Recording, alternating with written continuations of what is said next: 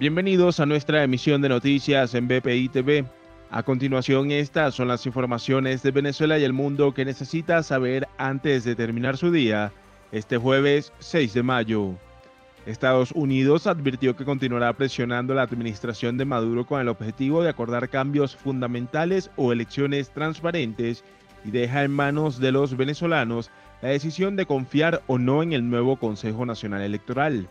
Por medio de su cuenta Twitter, Julie Shum, subsecretaria interina adjunta del Departamento de Estado para el Hemisferio Occidental, expresó que el gobierno estadounidense mantendrá acciones que permitan obtener una solución integral y negociada a la crisis venezolana. En España, Dita Charanzova, vicepresidenta del Parlamento Europeo, reprochó que Peter Estano, portavoz del representante de la Unión Europea, Joseph Borrell, se pronunciara a favor del nombramiento de las autoridades del poder electoral venezolano. Aseguró que este fue un proceso de selección que estuvo alejado de las fuerzas democráticas.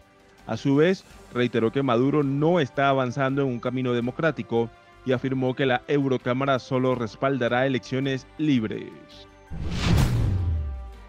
Según la Gaceta Oficial, el control del Servicio Bolivariano de Inteligencia Nacional pasará a manos del Ministerio de Relaciones Interiores de Justicia y de Paz en Venezuela, el cual tendrá la capacidad de manejar la gestión presupuestaria, administrativa y financiera sobre el organismo de seguridad.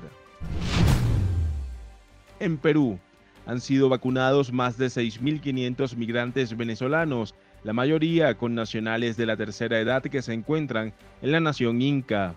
Perú ha acordado que los desplazados venezolanos se puedan inmunizar, así tengan una condición irregular.